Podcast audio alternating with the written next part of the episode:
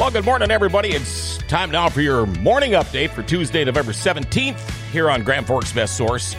Brought to you by Valvoline Instant Oil Change.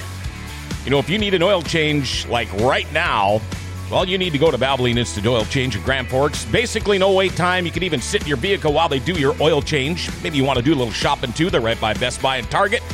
But check your fluids, your cabin air filter, wiper blades, head and tail lights, battery. They'll even rotate your tires.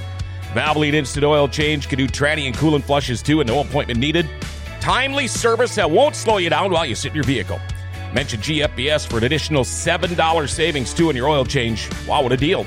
If you can't leave work and you live in Grand Forks, they'll even come and pick your vehicle up. Uh, locally owned and operated, and they are open seven days a week. And yeah, they're fast. Valvoline Instant Oil Change, 3325 South 38th Street, or call 701 780 8462. Make sure you tell them GFBS sent you. Well, our weather today, mostly cloudy today, uh, hoping for a high right around 33. It's going to start to warm up a little bit later on in the week here. Well, North Dakota Department of Health yesterday confirmed 1,089 new cases of COVID 19 in the state during testing on the 15th, bringing the total positives since testing began to 64,885. Now, the number is currently active COVID 19 cases in the state stands at 10,900 as of the 15th. Now, that's down 224 cases from the day before. Now, of the new positives, 117 were in Burleigh County, 30 were in Morton County. Cass County had 225 new positives. Grand Forks County reported 174 new cases. This COVID 19 update brought to you by Pure Mist.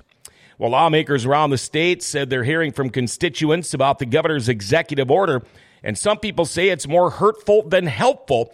Some legislators we spoke to say they think the governor has gone a little bit too far. Now, the real victims of this whole thing are the kids in the sports, the people with their business, the small mom and pops, says Ole Larson, District 3, uh, District 3 representative. Now, Larson is one of the several Republican legislators who want Governor Burgum to rescind his executive order that pauses extracurricular activities and most high school sports until December 14th, as well as implementing a number of requirements for businesses think it's unfortunate that you can fill a bar with a bunch of people, and there's no problem with that, but you can't fill a gymnasium with a bunch of people, and you're having two different types of behavior in those crowds. That's according to Larson. Well, in an 8 to 1 vote, the Grand Forks Public School Board has voted to switch to distance learning from November 30th to December 22nd, with face to face learning resuming January 4th. In a special meeting in the school board last night, Superintendent Dr. Terry Brenner shared that the board considered several instructional models. Using this model, this will be the students' last week in the classroom. Teachers will use November 23rd, 24th, and 25th as planning days prior to Thanksgiving break. Now, both face to face and present distance learning students would not have school that week. Dr. Brenner shared that staff absences are compounding logistical challenges at the school level. He also shared that when between 600 and 800 students are out due to being uh, close contact, planning, preparation, and grading becomes exacerbated. Grand Forks was the only large district in the state to complete the first trimester with students in the classroom full time.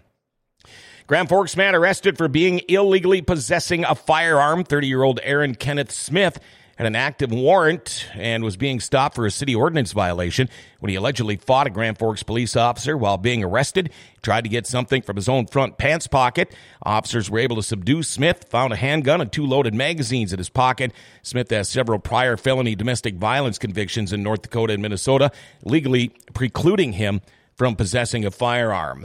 And the new owner of WeFest says the show will be back next August. Live Nation owns WeFest and has announced the dates of August 5th, 6th, and 7th of 2021. The three-day event was last held in 2019. It was canceled this year, even before the pandemic. No acts have been announced. The first WeFest was back in 1983. And in sports, Kirk Cousins threw for 292 yards and two TDs. The Minnesota Vikings overcame a 104-yard kickoff return by Chicago's Cordarrelle Patterson to beat the Bears 19-13 last night.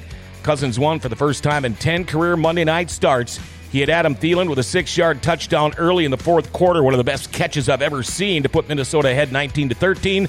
The Vikings hung on for their third straight win. They also snapped the four game losing streak against Chicago. The Vikes are now 4 and 5, and they play the Cowboys Sunday at 325.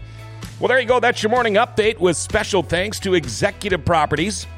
You know, if you've been putting off that remodel or maybe something new around your house long enough, let Executive Properties get it done. They do all types of commercial and residential work bathrooms, doors, siding, kitchen, cabinets, concrete, trim, tile. They do it all. Executive Properties will take the time to listen to what you want done, and they're going to do it the right way.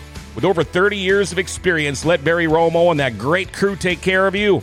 They offer senior and referral discounts. They're willing to work with any budget, too. And you know what? Executive Properties does snow removal. For all your general contractor needs, call them up, Executive Properties, 701 330 1273, or go to executiveproperties.org and make sure to check out the reviews on Facebook and Google. You will love their work.